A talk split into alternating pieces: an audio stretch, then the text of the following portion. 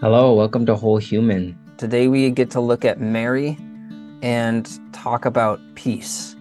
We looked at Zechariah and hope last week, really seeing how God knows our messiness and He meets us there and He's gentle with that place. Um, and so now we get to look to Mary for our next step. If you'd like to grow in your relationship with God the Father, I invite you to check out the Known program I developed with my partner, Dr. Matt Breuninger. You can look up more about that program on knownbythefather.com. Hello, everybody. Welcome to week two. Today we get to look at Mary for our next step. Okay, I'm going to read the reading, and Isaac's going to give a meditation on it. This is from Luke chapter 1, verses 26 through 56. It's the birth of Jesus foretold.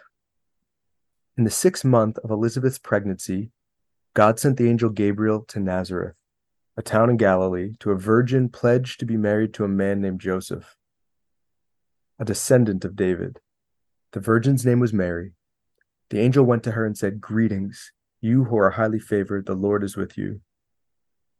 Mary was greatly troubled at his words and wondered what kind of greeting this might be. But the angel said to her, Do not be afraid, Mary, you have found favor with God. You will conceive and give birth to a son, and you who and you are to call him Jesus. He will be great and will be called the Son of the Most High. The Lord God will give him the throne of his father David, and he will reign over Jacob's descendants forever. His kingdom will never end. How shall this be? Mary asked the angel, since I am a virgin.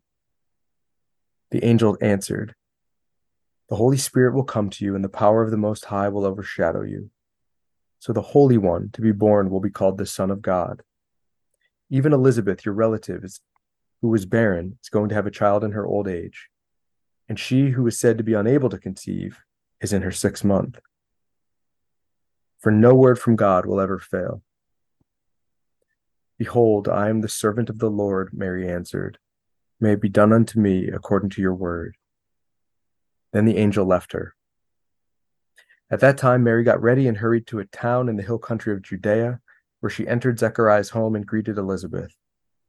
When Elizabeth heard Mary's greeting, the baby leaped in her womb, and Elizabeth was filled with the Holy Spirit. In a loud voice, she exclaimed, Blessed are you among women, and blessed is the fruit of your womb. But why am I so favored that the mother of my Lord should come to me? As soon as the sound of your greeting reached my ears, the baby in my womb leapt for joy. Blessed is she who has believed that the Lord would fulfill his promises to her. And Mary said, My soul magnifies the Lord, and my spirit rejoices in God my Savior. For he has been mindful of the humbleness of his servant. From now on, all generations will call me blessed, for the mighty one has done great things for me. Holy is his name. His mercy extends to those who fear him from generation to generation. He has performed mighty deeds with his arm. He has scattered those who are proud in their innermost thoughts. He has brought down the rulers from their thrones, but has lifted up the humble. He has filled the hungry with good things, but he has sent the rich away empty. He has helped his servant Israel, remembering to be merciful to Abraham and his descendants forever, just as he promised our ancestors. Mary stayed with Elizabeth for about three months and returned home. Thanks, Matt. Okay. So I have a lot I want to say today, um, but I want to start referring back to Zechariah because we were we were talking last time about how we can see that story originally as like initially as as a punishment and like this tense relationship between God and Zechariah. But this has been sticking out to me more and more is Jesus becomes flesh. So he's conceived in Mary's womb and where's the first place he goes? He's like, he hustles over to Zechariah's house to be with him. Like he wants to show Zechariah how close he is. His is like first in the flesh, the first person he wants to go visit is his friend Zechariah. His friend who who's doubting, who's having some trouble.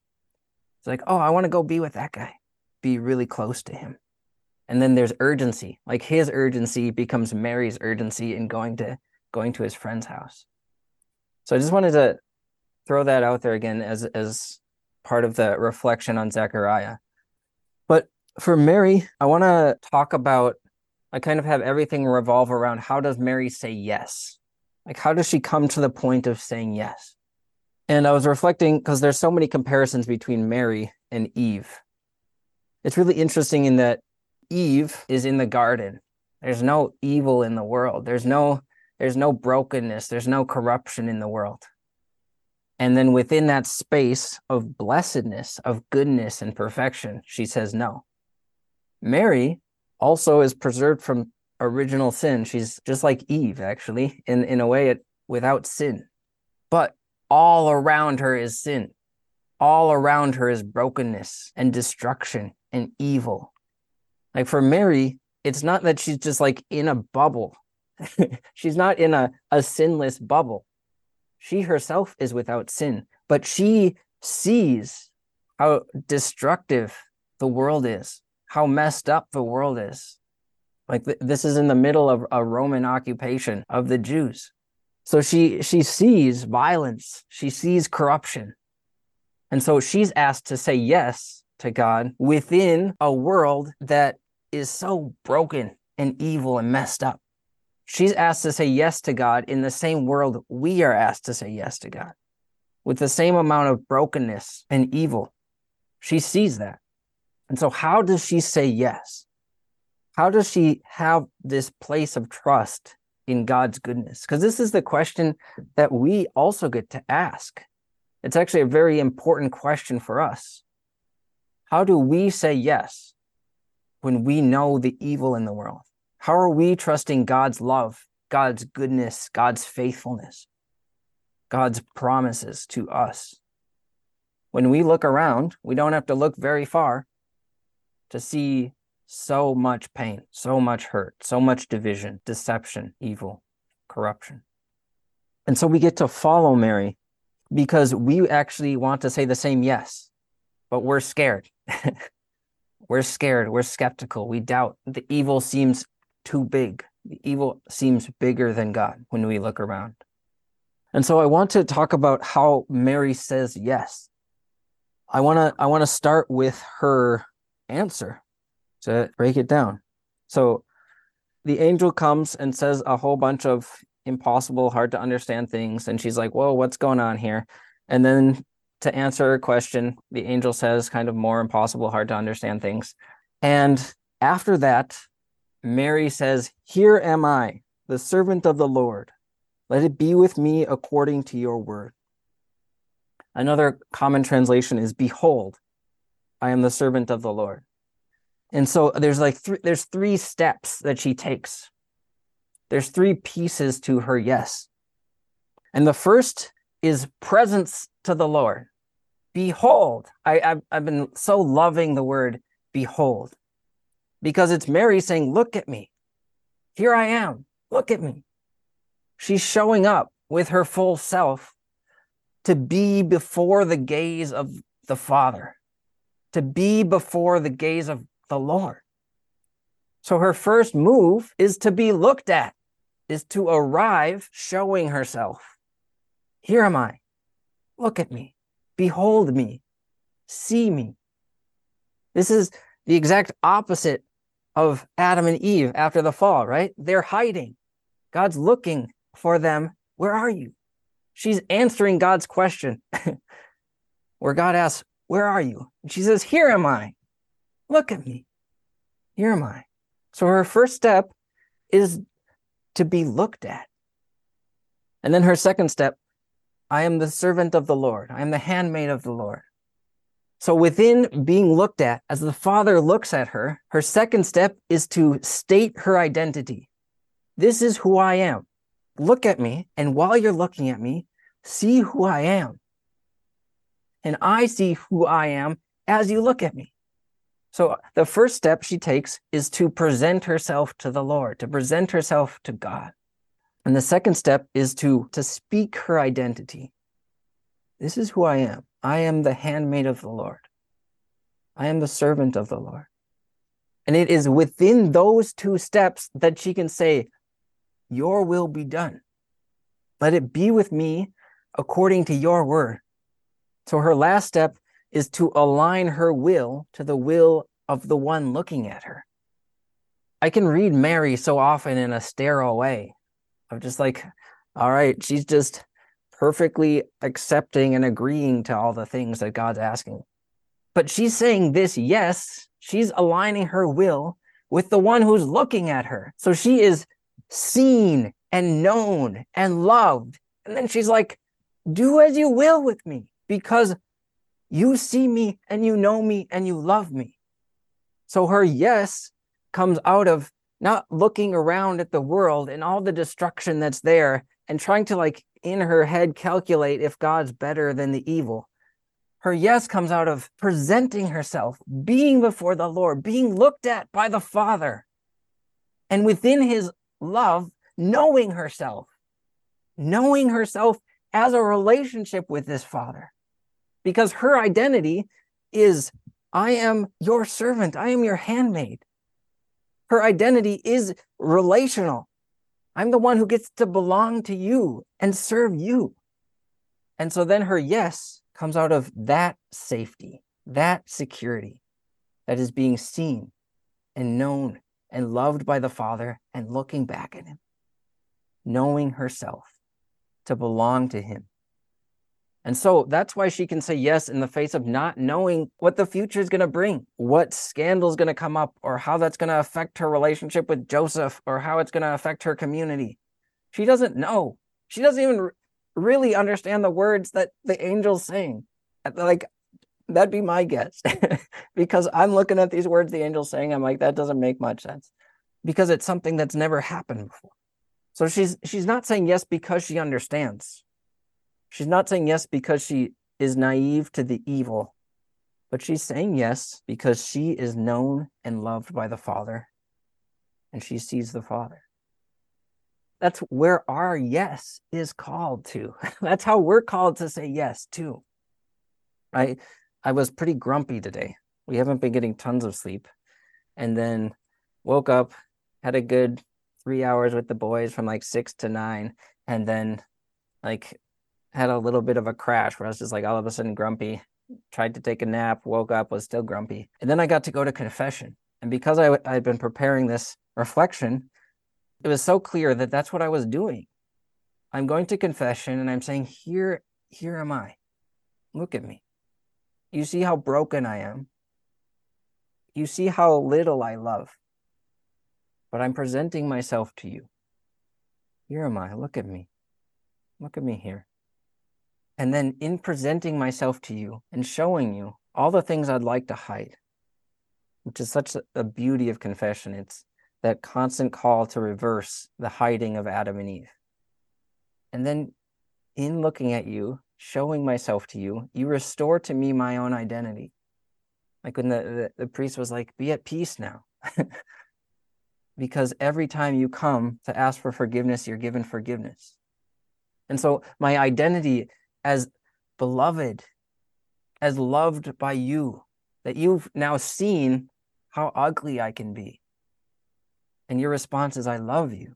I forgive you. Follow me.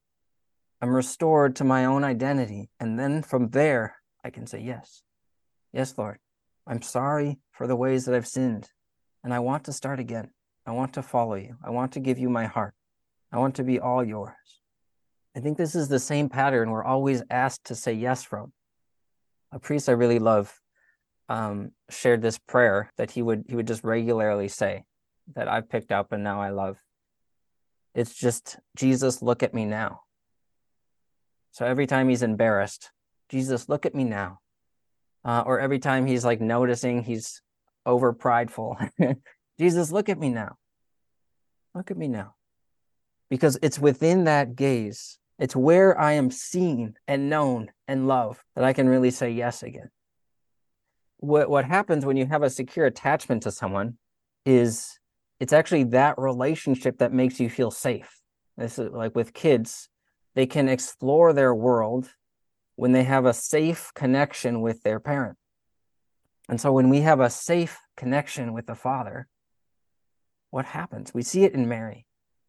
She's full of wonder and zeal and passion. she can go out. She can get this like amazing angel news and have her life just totally turned around. And then she's like already hustling. She's like, I gotta get to I got to get to Elizabeth because we've got things to talk about. And this is amazing. And wow. And then she bursts through the door and Elizabeth's super excited. And then she's like, God's so great. And then they just have this amazing heart to heart, but it's full of passion and zeal and wonder. You can look at the these two different stories of Zechariah and Mary and say, like, what's the difference? Zechariah says, How can I know this? And and Mary says, How can this be? And then they both give their best reason why it, that what God is asking them is impossible. It's like that's the same thing, isn't it? But Zechariah's response is just his brain. He's trying to get control. He's trying to hide his heart. Whereas Mary, as soon as the angel shows up, she's perplexed and ponders. That's her brain and her heart. Like it, it, the refrain of Mary is that she pondered all things in her, her heart, treasured them in her heart. So pondering is, is an indication of Mary's heart on the line already.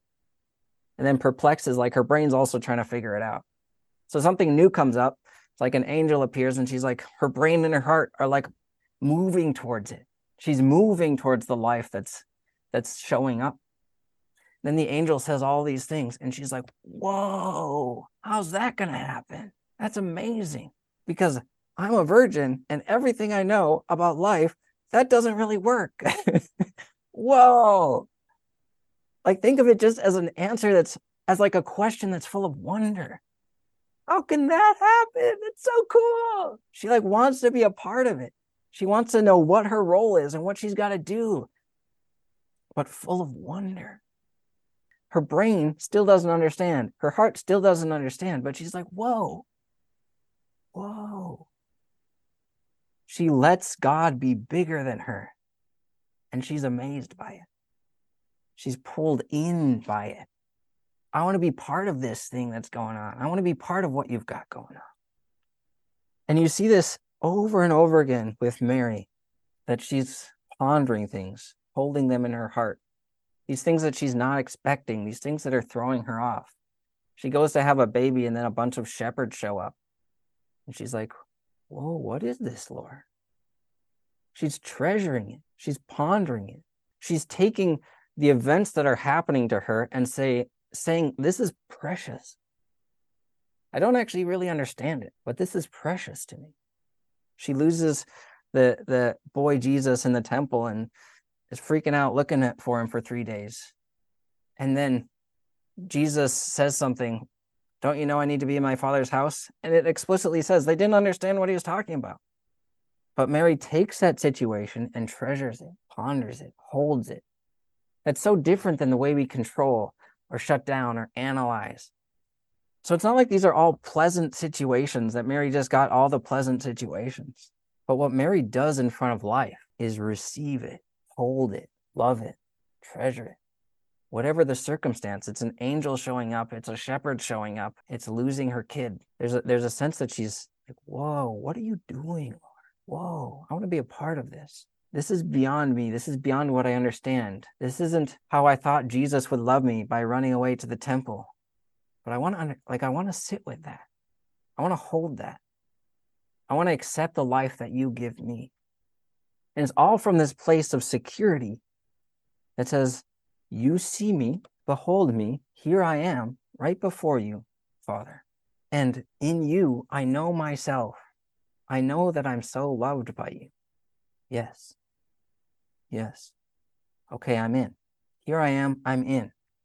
Here I am, a beloved daughter, a beloved son of the Father.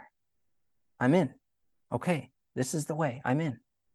And she doesn't, she's not focused on trying to figure it out. Like the the visit to Elizabeth is three months. So if you look at this from like Joseph's perspective, all of a sudden she's pregnant she takes off for three months. Nobody knows where she is, and she comes back visibly pregnant, starting to show. Like it's like set up to be to be misunderstood. But she's not worried about it because she knows who she is. She receives the life that shows up before her. She knows who she she is to the Father and who the Father is to her.